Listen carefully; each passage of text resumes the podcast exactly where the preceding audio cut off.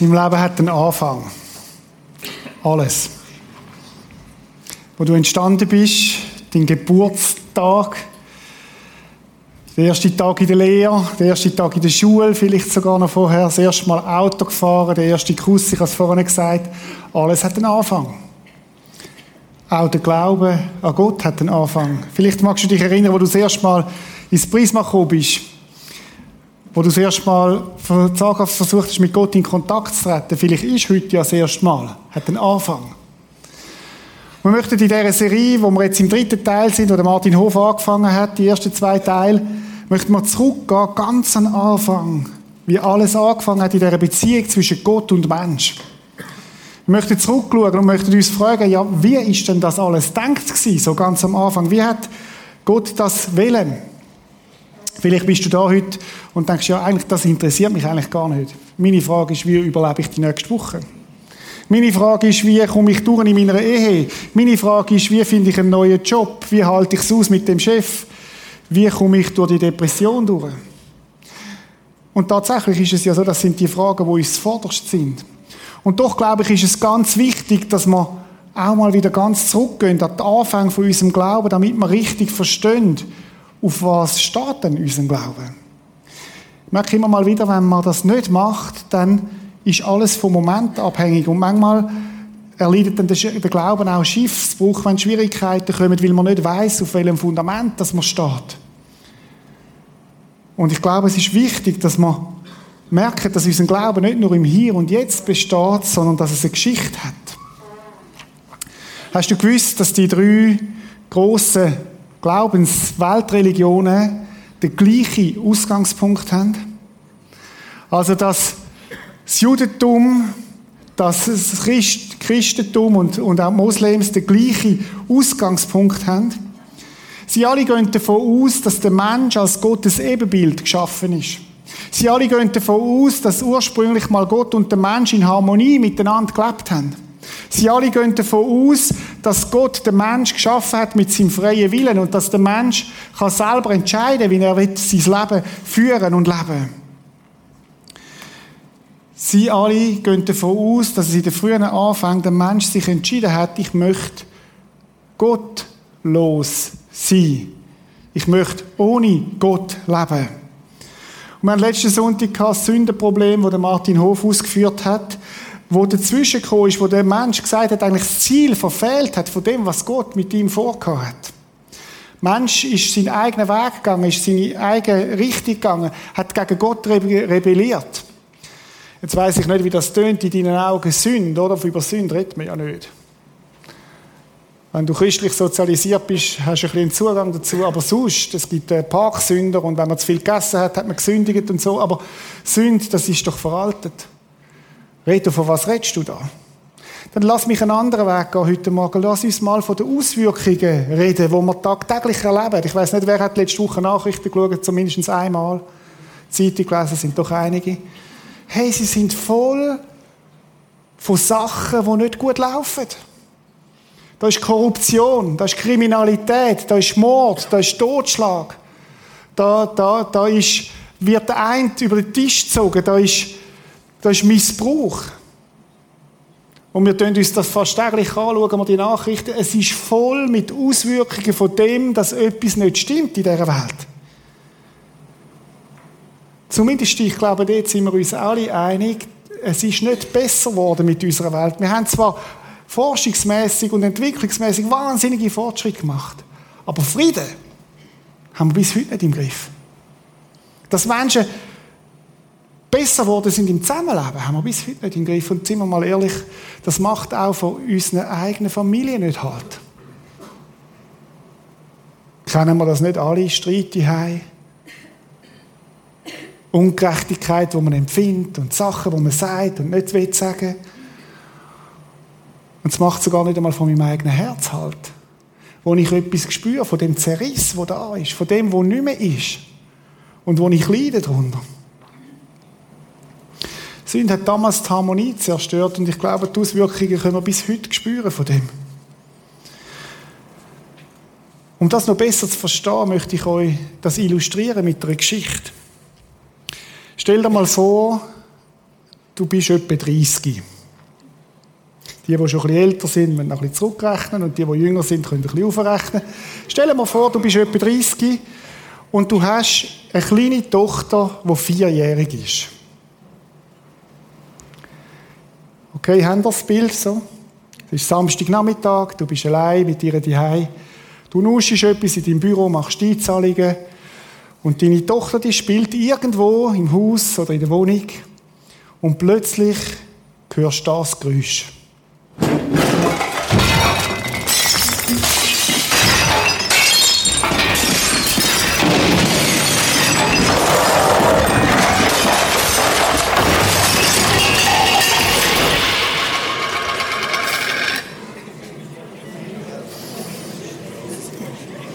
Ich weiß nicht, ob dir das irgendwie bekannt vorkommt.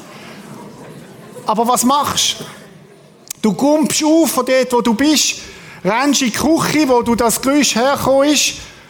Und was du siehst, ist verrückt. Es liegt der ganze Kasten ist zusammengefallen, alle Gläser sind am Boden, Scherben ohne Ende.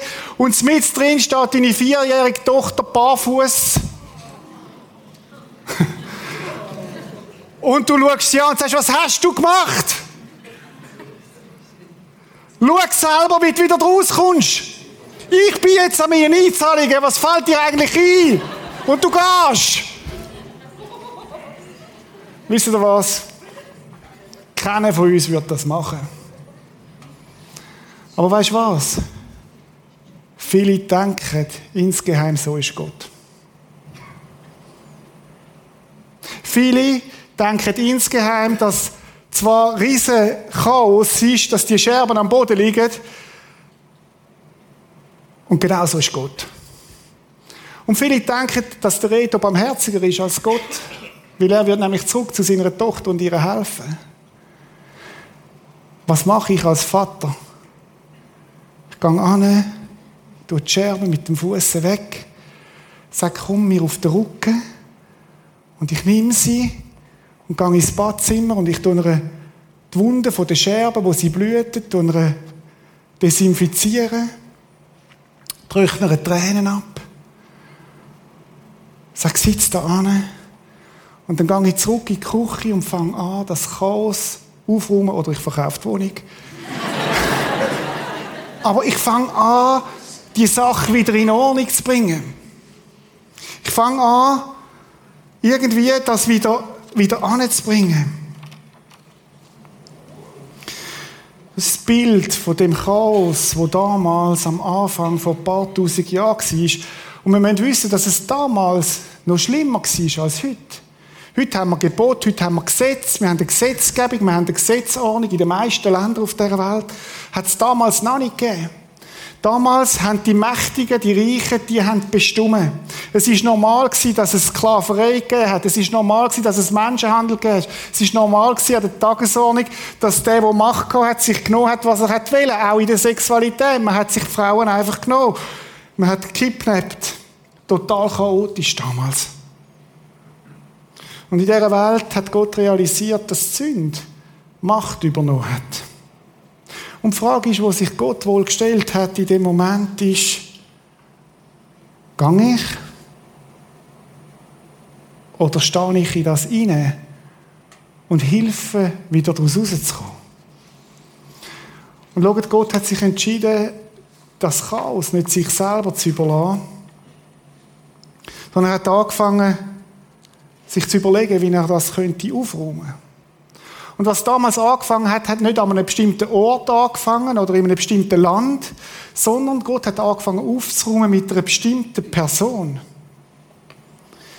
Und es ist interessant, dass die drei grossen Glaubensrichtungen haben den gleichen Startpunkt. Die drei grossen Judentum, der Islam und das Christentum haben den gleichen Startpunkt und das ist eine Person, die es miteinander angefangen hat. Was nachher daraus geworden ist, kommen wir drauf dass sie verschiedene Wege eingeschlagen haben nachher. Aber angefangen hat es mit einer Person namens Abraham.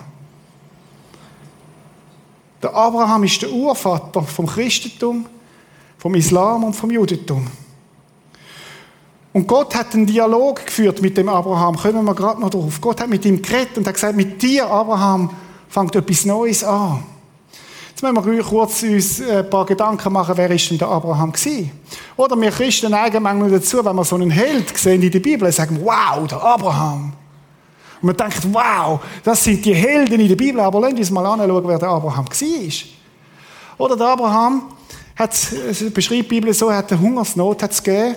Und sie mussten flüchten auf Ägypten. Heute würde man sagen Wirtschaftsflüchtling. Er hat Hunger gehabt und ist mit seiner Frau auf Ägypten dort wo es Essen gehabt hat. Und Abraham hat das Problem gehabt, das eigentlich ein schönes Problem war, aber auch ein schwieriges. Er hat eine sehr schöne Frau gehabt. Und Abraham hat eins und eins zusammenzählen. In dieser Zeit, wo es kein Gesetz gegeben hat und Gebot, hat gesagt, wenn ich so eine schöne Frau habe, die wird auffallen.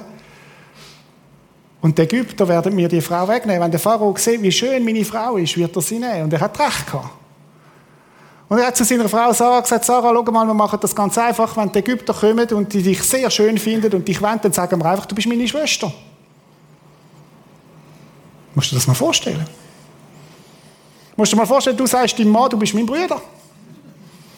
Du bist meine Schwester, wenn es heiß wird, bist du meine Schwester. Oder der Abraham hat definitiv ein Loyalitätsproblem gehabt.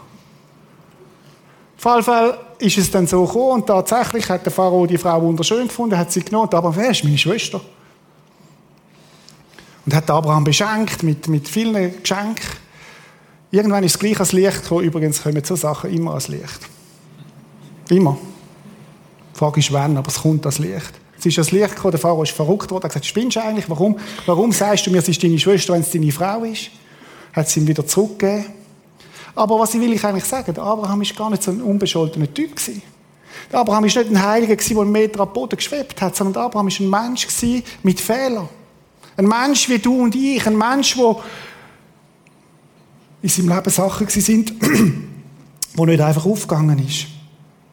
Und ausgerechnet der Abraham hat Gott erwählt. Ausgerechnet der Abraham hat, mit dem Abraham hat Gott gesagt, fangen wir eine neue Geschichte an schreiben. Und Gott hat dem Abraham drei Versprechen gemacht und die möchten wir jetzt miteinander anschauen. 1876 vor Christus hat der Abraham gelebt. Das ich mir mal vorstellen in der Geschichte. Wir gehen etwa fast 4000 Jahre zurück. An den Anfang, damals, wo es angefangen hat. Weil Gott hat mit dem Abraham, und das wird ich noch vorausschicken, hat er definiert, das erste Mal, wie er sich Beziehung zum Mensch vorstellt. Aufgrund von was der Mensch kann von Gott bestehen. Und Gott hat dem Abraham drei Versprechen gemacht. Das erste Versprechen, 1. Mose 12, 2. Vor dir wird ein großes Volk abstammen. Wisst ihr, wo der Abraham das gehört hat, das war ein absoluter Schock für ihn. Warum? Weil der Abraham, der ist über 90 gewesen. Seine Frau Sarah ebenfalls, die, deren ist längstens klar gewesen, ich habe gar kein Kind mehr bekommen, ich habe nämlich kein, ich habe kein Mensch mehr. Und jetzt gibt Gott so ein Versprechen und sagt, Abraham, du wirst ein großes Volk haben. Oder? Nochmal, dass wir uns das verstehen. Der Abraham, wenn der Abraham S-Bahn fahren, wird die ganze S-Bahn aufstehen, damit er einen Platz bekommt. So alt ist der gewesen. Also heute macht man das bei uns zwar nicht mehr so, aber kleine Erziehungsding, stehen wieder auf, wenn alte Leute da sind. Auf der anderen Seite ist es gefährlich, wer ist alt, oder?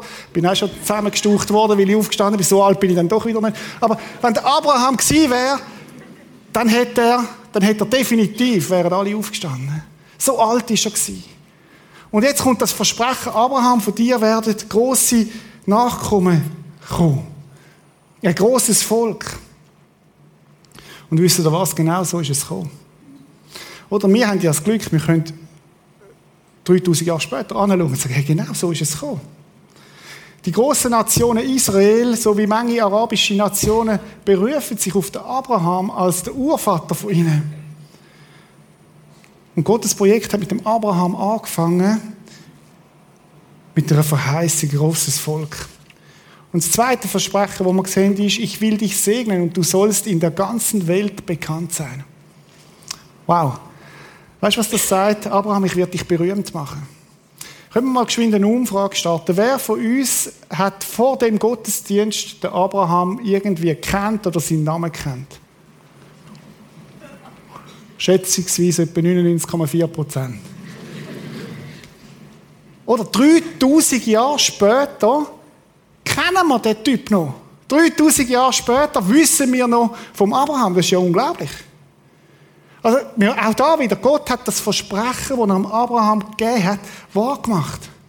Ich möchte euch einen anderen Namen zeigen. Credor Laumer. Wer kennt den? Eine, zwei, drei.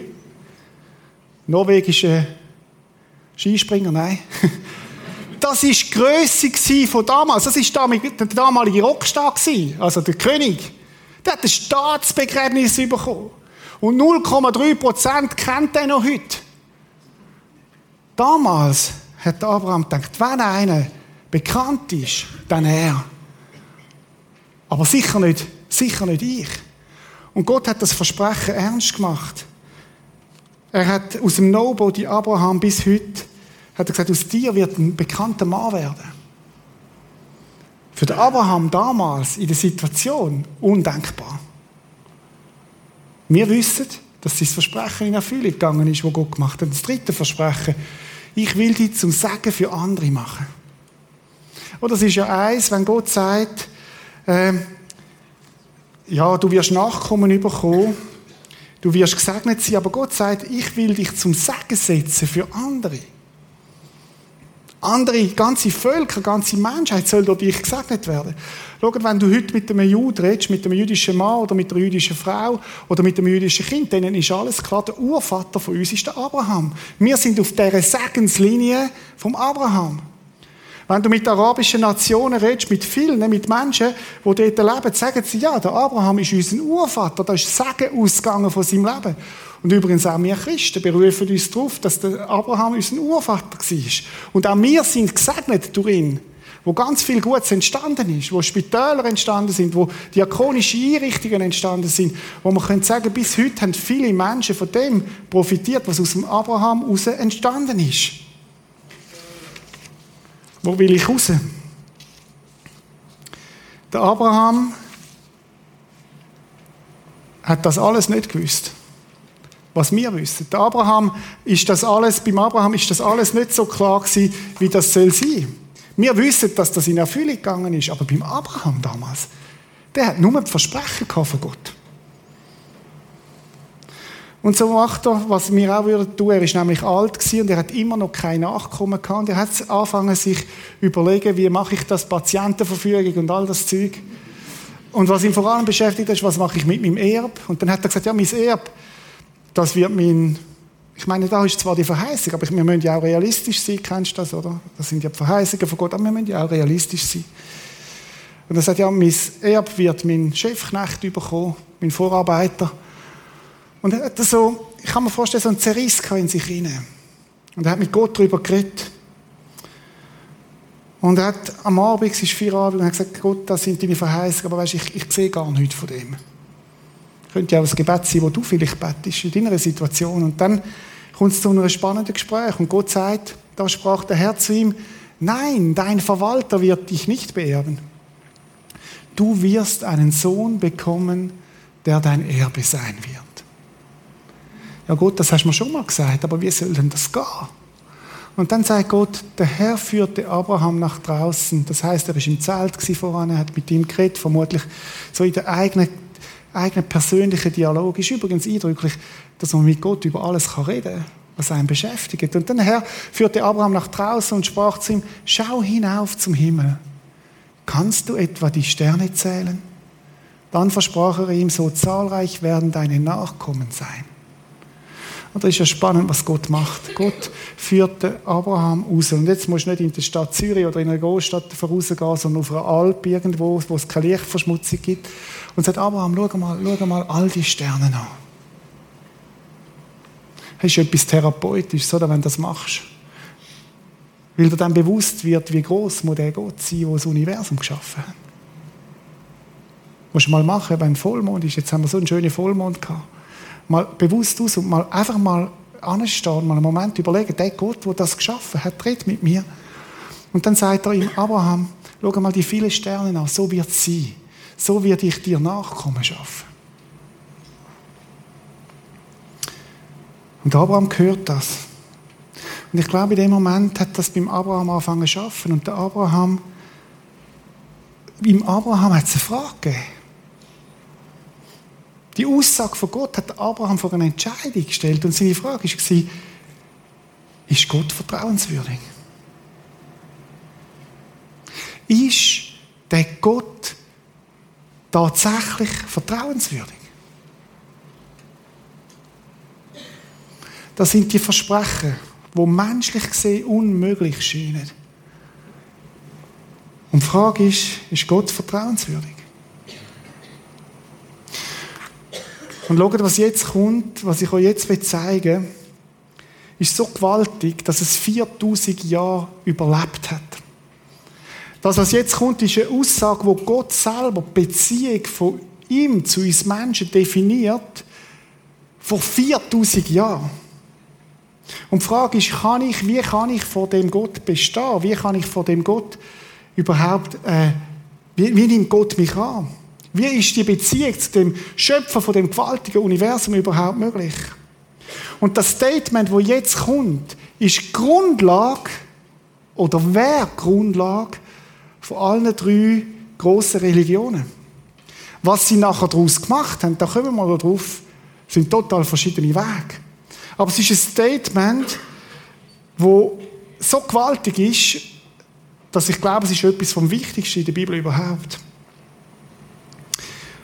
Nochmal, das ist hunderte von Jahren vor den zehn Geboten. Das ist 2600 Jahre vor dem Islam. Das ist 2000 Jahre bevor Jesus auf die Erde gekommen ist. Das ist vor dem Mose und allen anderen. Es ist der Startpunkt der Beziehung von Gott zum Mensch. Damals. Und Gott sagt Folgendes. In der Bibel steht Folgendes. Und Abraham glaubte, vertraute dem Herrn. Und der Herr erklärte ihn wegen seines Glaubens für gerecht. Unglaublicher Vers. Lang bevor Jesus gekommen ist, lang bevor die zehn Gebote gekommen sind, definiert Gott Beziehung zwischen Mensch und ihm. Definiert Gott, wie ein ungerechter, sündiger Mensch vor ihm kann bestehen das Wort, das da gebraucht wird, ist ein Begriff aus der Buchhaltung, wo, wo, wo du im Minus bist in der Buchhaltung und nachher, wenn das dazukommt, bist du im Plus, wo ein neuer Stand da ist. Okay, sagt Abraham, ich habe kein Kind, ich habe kein Nachkommen, ich bin ein Nobody, aber ich vertraue dir, was du kannst tun. Und Gott sagt genau, Abraham, will du mir vertraust, was ich kann tun, wirst du gerecht sein. Von Ungerecht zu Gerechtigkeit. Aufgrund von deinem Glauben an mich, was ich kann tun, stehst du neu da. Dem Abraham, wo ungerecht war, wird Gerechtigkeit zugesprochen. Kein Mensch kann von sich aus gerecht sein und Gott sagt, ich mache dich gerecht. Aufgrund von dem, dass du mir vertraust. Gott behandelt Abraham so, als hätte er nie Fehler gemacht. Gott löscht das aus in seiner Buchhaltung, was er war mit seiner Frau, was alles nicht gut war, nicht, wo er nicht gemacht hat, wo nicht gut gemacht hat. Und zwar nicht aufgrund von dem, was der Abraham tut, sondern aufgrund von dem, dass der Abraham sich auf Verheißung von Gott verlässt. Ich akzeptiere dich, weil du mir vertraust. Wow. Ich akzeptiere dich und stelle dich in eine neue Rechtsgrundlage, weil du mir vertraust. Gott vertrauen versetzt in einen gerechten Stand vor Gott. Gott vertrauen versetzt in einen gerechten Stand vor Gott. Gott versetzt uns in einen neuen Stand, wenn wir ihm vertrauen, auf ihn setzen. Gott heißt Glauben, heißt ich vertraue auf das, was Gott tut. Auf das, was Gott kann, nicht auf mich. Die Jahre vergehen und wir wollen mal schauen, was dann die grossen Religionen gemacht haben daraus. Was ist denn passiert im Judentum, im Islam und im Christentum mit dem, dass Gott sagt, gerecht kannst du sein, Mensch, am Beispiel von Abraham, indem du vertraust, was ich wird tun. Das Judentum sagt es ganz anders heute. Im Judentum wird gesagt, du kannst gerecht stehen von mir, wenn du ein Jude bist. Du musst zu dem Volk gehören. Du musst ein Jude werden und dann bist du gerecht. Aufgrund von deiner Geburt, dass du zu dem auserwählten Volk gehörst, bist du gerecht. Ihr Heiden müssen Juden werden. Deine Zugehörigkeit entscheidet, ob du gerecht bist. Das ist übrigens das, was manchmal auch in christlichen Kirchen passiert. Wenn du in der richtigen Kirche bist, dann. Im Islam 620 nach Christus, Moslems, der Prophet Mohammed kommt auf den Plan. Und er definiert es so, du musst einen Gott vertrauen, du musst den Propheten glauben und du musst Werk von der Gerechtigkeit tun. Und wenn du mal vor Gott wirst stehen, wird er entscheiden, ob das langt oder nicht. Ob du genug, genug, genug Werk von der Gerechtigkeit da hast, dass du kannst vor mir stehen. Das wirst du am Ende von deinem Leben erfahren. Ja, und wie ist denn mit dem Christentum? 30 Minuten nachdem Jesus so verstanden ist, ist das Christentum entstanden. Oder eine Minute danach. Und die erste Diskussion, die die Christen geführt haben damals, war, du musst Jude werden, du musst dich beschneiden lassen, dass du kannst zum, dass du ein Christ bist, ein Richtiger. Und es hat Diskussionen gegeben, können wir nachlesen in der Apostelgeschichte, im Galaterbrief. Wie, wie kannst du gerecht vor Gott stehen? Und es ist gefeitet worden. Und die einen haben gesagt, ja, nur wenn du Jude wirst, nur wenn du dich beschneiden lässt und dann noch an Jesus glaubst, dann kannst du gerecht sein. Und andere haben gesagt, nein, nein, das, das, so kannst du das nicht bringen. Das war eine riesige Diskussion. 1500 Jahre später, Reformation, 1600 Jahre später, ist das der Streitpunkt gewesen, der die Reformation ausgelöst hat. Wie komme ich zu einem gerechten Gott? Luther, vielleicht mögt ihr euch erinnern an die Filme, wo der Luther ringt, was muss ich tun, dass ich vor Gott kann bestehen kann? Zwingli das Gleiche. Und es ist eine Diskussion und wir merken auch, das Christentum hat das nicht wirklich verinnerlicht, so total. Sondern auch da ist, es, ist man sich nicht so ganz einig gewesen. Und die Frage ist eigentlich, was macht es denn aus, wenn ich gerecht vor Gott stehe? Ist es Zugehörigkeit? Dass ich in die richtige Gruppe gehören muss, damit ich gerecht vor Gott stehe? Ist es mein Verhalten? Ist es das Vertrauen oder ist es möglicherweise eine Mischung von allem? Ist ja eine absolut entscheidende Frage. Um 4000 Jahre vor allen Religionen zeigt Gott dem Abraham ein Geheimnis. Zeigt Gott dem Abraham, auf was dass es wirklich darauf ankommt. Setzt Gott einen Standard, wie er sich Beziehung von Mensch zu Gott vorstellt. Und Gott sagt, schau mal, Basis von unserer Beziehung ist nicht dein Verhalten, Abraham. Da hättest ja du gar keine Chance. Weil du hast so viel verbockt. Basis von deinem Verhalten ist nicht deine Zugehörigkeit. Basis von deinem Verhalten und Achtung ist nicht einmal die Grösse von deinem Glauben. Sondern Basis von unserer Beziehung ist, was ich kann tun und dass du das im Glauben annimmst. Weil ich mache dich gerecht. Vertrauen auf das, was Gott sagt. Und ihm Vertrauen macht mich gerecht vor Gott. Meine Frage heute Morgen ist, was? Wenn der Startpunkt für eine Beziehung mit Gott Vertrauen ist. Was, wenn der Startpunkt für eine Beziehung zu Gott Vertrauen ist? Was ist, wenn Gott all die zerschlagenen Scherben nimmt und er der ist, was ausruht und er der ist, wo meine Wunden verbindet und er der ist, wo mich wiederherstellt, in einen neuen Stand setzt, wegnimmt aus dem ganzen Chaos raus. Und das Einzige, was ich kann tun, ist sagen, Vater, ich brauche dich. Ich vertraue dir, dass du mir kannst aus dem Chaos raushelfen. Das Einzige, was ich machen kann, und es kommt nicht so sehr auf die Leute von meinem Schrei an, es kommt nicht einmal darauf an, ob ich die richtige Formulierung habe, sondern vielleicht kann ich nur sagen, Vater, und Gott kommt und er tut das Wesentliche. Gott, ich setze mein Vertrauen auf dich, weil ich selber nicht mehr im Griff habe. Weißt, es ist die Art von Vertrauen, wo jedem klar ist, wir werden kein Kind können zeugen. Und der Abraham hat gar nichts in der Hand. Die Ignatius von Loyola hat gesagt, je mehr wir uns bewusst sind, wie wenig wir tun können, wie hoffnungsloser Situation ist, umso klarer wird unser Vertrauen, dass es nur Gott kann tun kann. Und von dem Vertrauen rede ich jetzt da. Wo nicht heißt, ich vertraue dir, aber ich mache es gleich selber. Ich vertraue dir, aber es kommt auf die Stärke von meinem Vertrauen darauf an, dass du etwas kannst tun. Sondern wo ich weiß, ich brauche ihn, weil es sonst nicht geht. Wie geht es dir, wenn du das hörst? Mal ehrlich, was macht das bei dir? Oder ich kann dir sagen, was das macht. Es fühlt sich sau blöd an. es fühlt sich irgendwie nicht richtig an. Weil wir gelernt haben, wenn ich lieb bin, werde ich geliebt. Weil wir gelernt haben, wenn ich gute Noten schreibe, komme ich einen Schock über. Weil wir gelernt haben, wenn ich gut performe, werde ich befördert. Wenn ich, wenn ich einen guten Job mache, dann komme ich die, ein bisschen mehr Lohn über. Wenn ich, wenn ich richtig mich engagiere, werde ich geschätzt in der Kirche. Wenn ich, wenn ich es richtig mache, dann.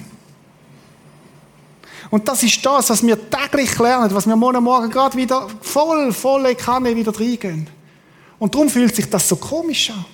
Es hat auch etwas zu tun mit, ich habe es ja gar nicht im Griff. Es hat auch etwas zu tun, ich kann es ja gar nicht selber machen. Ich kann mir nicht einmal selber mich erlösen. Ich kann ja nicht einmal selber etwas dazu beitragen. Und das ist ein bisschen etwas, geht mir auch gegen den Strich, oder? Weil ich würde es ja gerne ein bisschen selber machen. Und ich würde ja gerne ein bisschen sagen, hey, ich will meinen Beitrag dann auch leisten. Ich mache es doch gut. Und ich würde ja gerne auch noch ein bisschen, ein bisschen besser sein als der andere. Und Gott sagt, nein, die Basis der Beziehung zwischen Abraham ist, dass du vertraust, dass ich es mache. Hat etwas mit Demut zu tun.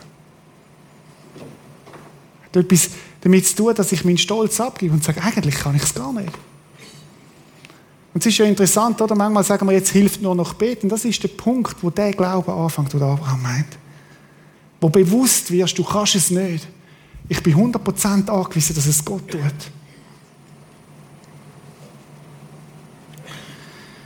Ich möchte heute Morgen ganz klar sein. Ich möchte jetzt etwas zuspitzen und ich möchte euch nochmal eure ganze Aufmerksamkeit, weil ich glaube, was jetzt kommt, ganz wichtig ist, dass wir das gut verstehen. Und das verstehen wir nur dann gut, wenn wir gut zuhören.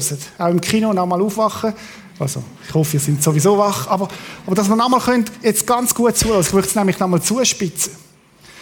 Angenommen, es gibt einen Himmel. Ob du das glaubst oder nicht, ist jetzt im Moment gar nicht wichtig. Angenommen, es gibt einen Himmel. Ich glaube das, aber lade dich mal darauf ein. Und angenommen, du wirst mal vor Gott stehen. Und meine Frage ist, aufgrund von was wirst du können von Gott bestehen? Was widerspiegelt deine Sichtweise, warum Gott dich akzeptiert? Ich habe drei Antworten. Weil ich mein Bestes versucht habe, ein guter Mensch zu sein. Ist es das? Gott wird mich mal akzeptieren aufgrund von dem, weil ich mein Bestes versucht habe, ein guter Mensch zu sein. B. Will ich an Gott glauben und versuchen, seinen Willen zu tun? Ist es das? Will ich an Gott glauben und versuchen, seinen Willen zu tun? Oder ist es C, weil ich von ganzem Herzen an Gott glaube? Was widerspiegelt deine Sichtweise, warum Gott dich akzeptieren soll? Hast du mal versuchen, dir innerlich so A, B oder C drei Felder, du musst dich entscheiden oder so. Wisst ihr, was die Antwort ist? Kreis von dem stimmt.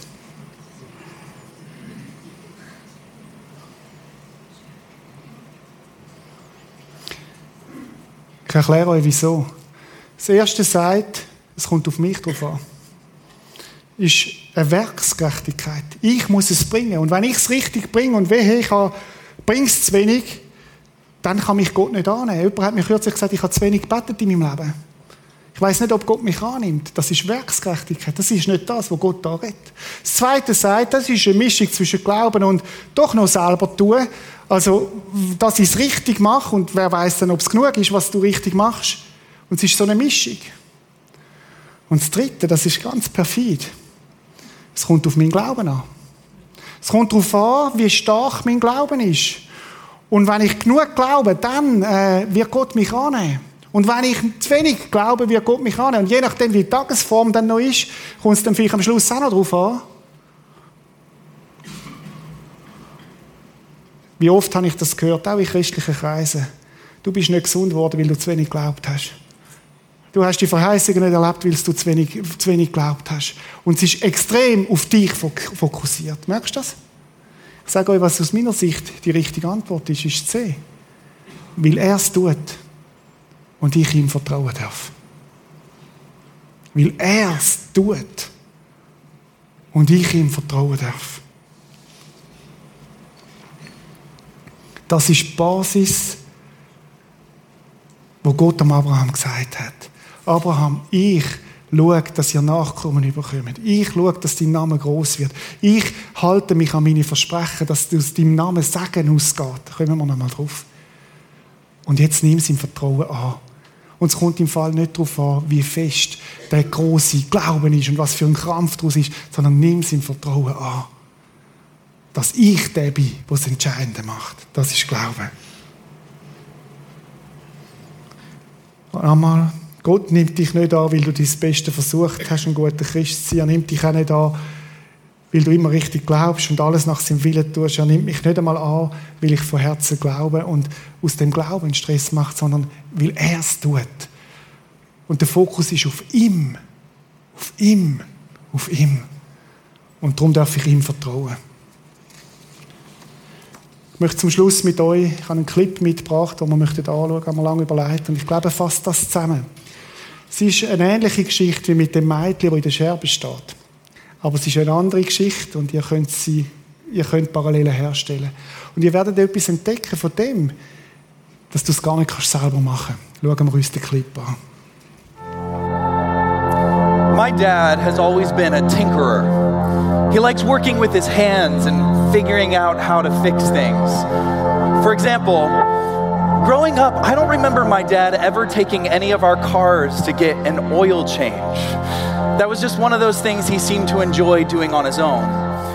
And over the course of a few oil changes, he would slowly fill up this large metal container with the used oil. And this stuff was dirty. I mean, filthy, basically sludge. And eventually he would take it to get recycled, but in the meantime, it sat alongside the wall of our garage underneath the eave. And my brother and I were given strict instructions to keep our distance. And we did, we did. Except for the one time when I didn't. On that particular occasion, I was innocently strolling by when I stopped. And I took a couple steps back. And when I looked around, no one was in sight. And I remember I could hear the sound of my own heart beating as I looked down and saw myself reflected in that inky sludge. And I knew exactly what I should not do. And I did it anyway. I plunged both hands in until I was up to my elbows and it was thick and slimy and dirty. Basically, it was awesome. and then it wasn't awesome. I suddenly realized how much trouble I was in. The oil clung to me even as it was dripping off of my fingertips. So I tried to fling it off and made a bigger mess. At which point I tried to skim it off and wipe it off, but nothing was working. So I ran into the garage and I grabbed a rag that was way too small for the task. And at this point, total panic. So I snuck back into the house, into the bathroom, where I scrubbed and I scrubbed and I scrubbed with a bar of soap and water. But the only thing that I managed to do was smear the oil all over myself and all over the white porcelain sink and all over the bathroom tile. In trying to clean up my mess, I'd made it so much worse. So I did the only thing I could do. Dad?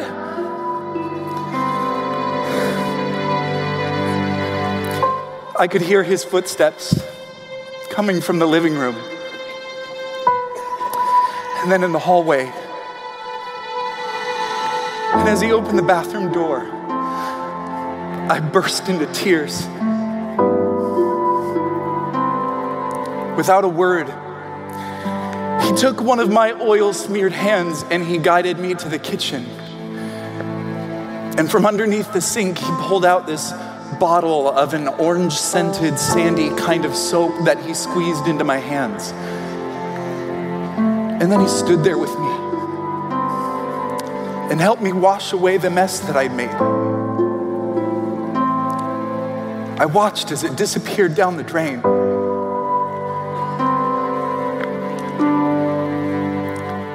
Sin makes an ungodly mess. It makes a mess of us. It makes a mess of the things and the people that we use to try to clean it up and cover it up. And it simply cannot be gotten rid of unless unless you're given stronger stuff. And the good news is that when we call out to Jesus for help, He has stronger stuff.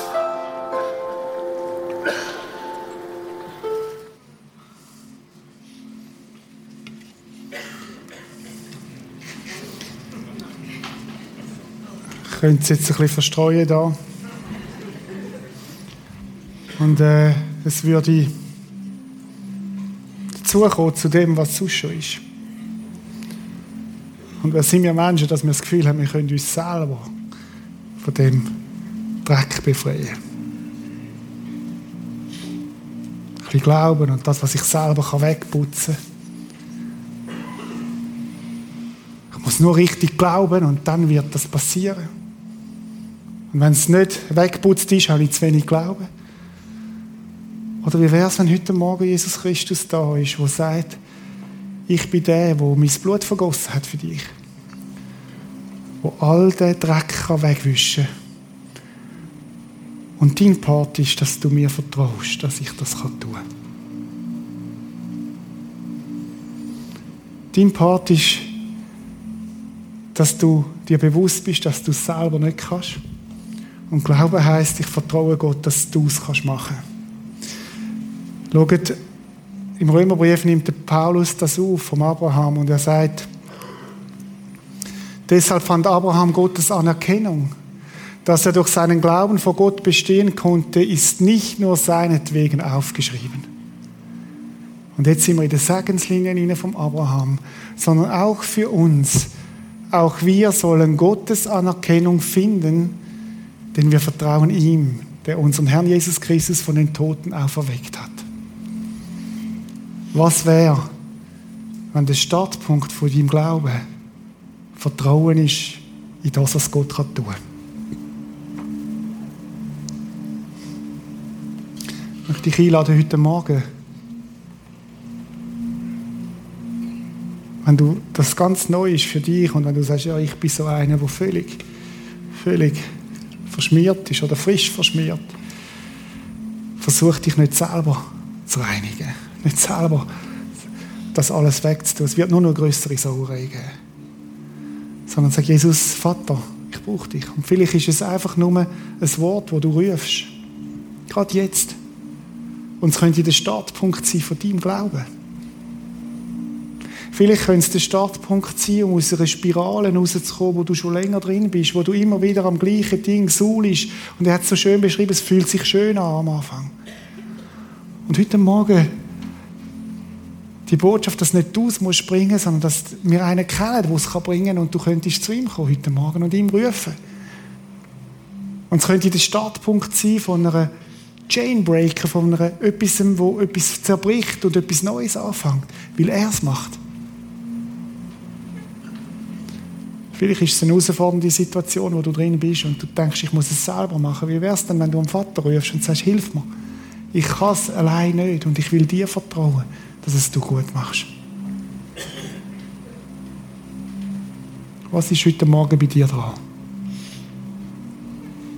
Ich möchte beten. Vater im Himmel, ich möchte dir danken, dass du ein paar tausend Jahre vor heute definiert hast, wie die Beziehung zu dir soll sein. Dass es nicht auf unsere Taten ankommt, dass es nicht auf unsere auf, uns, auf die Größe von unserem Glauben, wo wir etwas produzieren müssen, sondern dass es auf dich ankommt und deine Verheißungen und dass wir wie das Kind in der Scherbe für dich rufen und wie der, der Mann, der Bub, der in dem Öl verschmiert ist, dass wir uns nicht selber wiederherstellen müssen, sondern dass es du bist, was macht und du bist, was es kannst. Und dass es ein stärkeres Mittel gibt gegen alle Sünden, gegen alles, was so zerstörerisch ist, das ist dein Blut, Jesus. Und dafür danken wir dir. Ich möchte dich bitten heute Morgen, dass du uns den Mut gibst, zu rufen. Herr, hilf. Und vielleicht bist du jetzt mit einer konkreten Situation von Gott, mit einer konkreten, verschmierten Geschichte. Dann ruf, Jesus, ich brauche dich. Danke, Herr, dass du auf unser Rufen folgst und los ist. Amen.